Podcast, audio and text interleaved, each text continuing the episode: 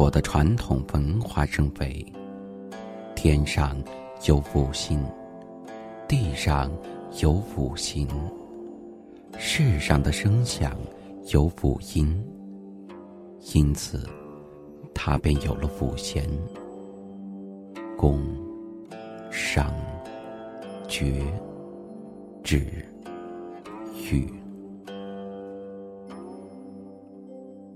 后来，文王加一弦，武王又加一弦，成为七弦。七弦琴，中国古琴，音色深邃而红，造型沉稳而美，内心里蕴藏了无穷秘密。琴弦上震动着千古风骚。锦绣江南，温润华紫，丰沛的底蕴处处开花，丰饶的物产岁岁常熟。而就在叫做常熟的地方，恰与中国的古琴连筋带脉，因为这里，仿古有弦歌之习，昔时开玉山之派，后来。称古今之乡。巧还巧在，常熟城里偏就有七条河水穿流而过，被人唤作七贤河。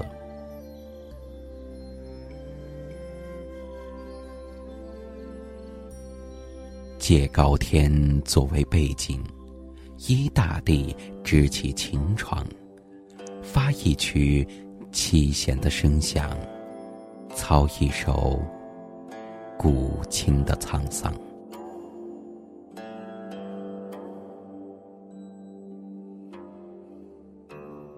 第一章：岁月的弦歌。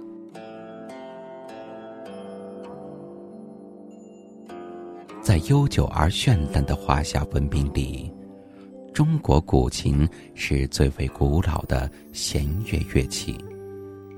在人们敬见的琴式中，既有伏羲式、临机式、神农氏等等，而最为常见的，则是仲尼氏。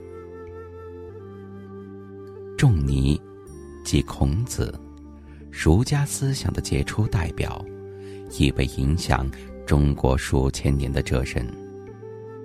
有人曾这样评价他。天不生仲尼，万古如长夜。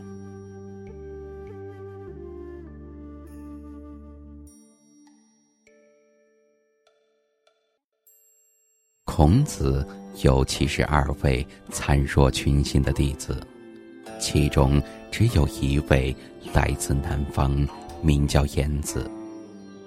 就是这位名叫颜子的人。在中国的南方奠定了儒家文化的基石。孔子生前就曾经说过：“有了颜子，悟道难矣。”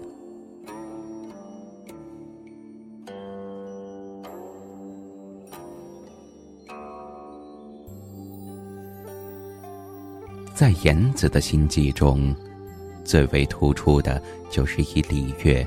弘扬路不拾遗的道德，以弦歌教化夜不闭户的民风。所谓弦歌者，就是用动听的琴曲，配合诵读与歌唱。古代诗人永长熟曾有过这样的名句：“严公家载旧琴声。”由此可见。常熟一地早就与中国古琴有着很深的渊源。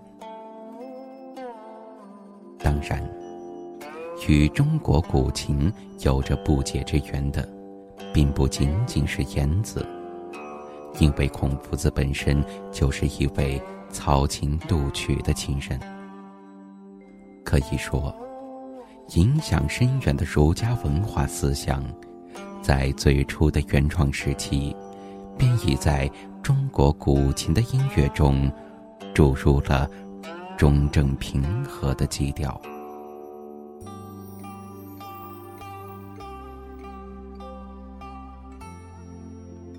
与凝重的青铜在一起，它是那样融洽；与剔透的玉器在一起，它是那样匹配；与华贵的丝绸在一起，它是那样亲近；与晶莹的瓷器在一起，它是那样的和谐。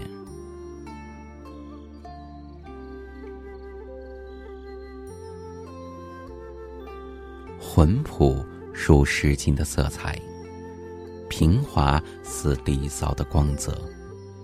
中国古琴，在绵延的岁月里，就这样以它的太古之音，以它的七弦之响，回荡于庙堂之高，诉诸于江湖之远。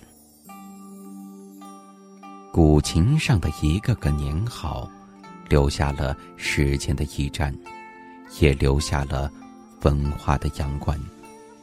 尽管魏晋告别了两汉，尽管两宋告别了隋唐，但是那七根中国古琴上的丝弦，却穿越了无数次的寒来暑往，连接着古代与今天。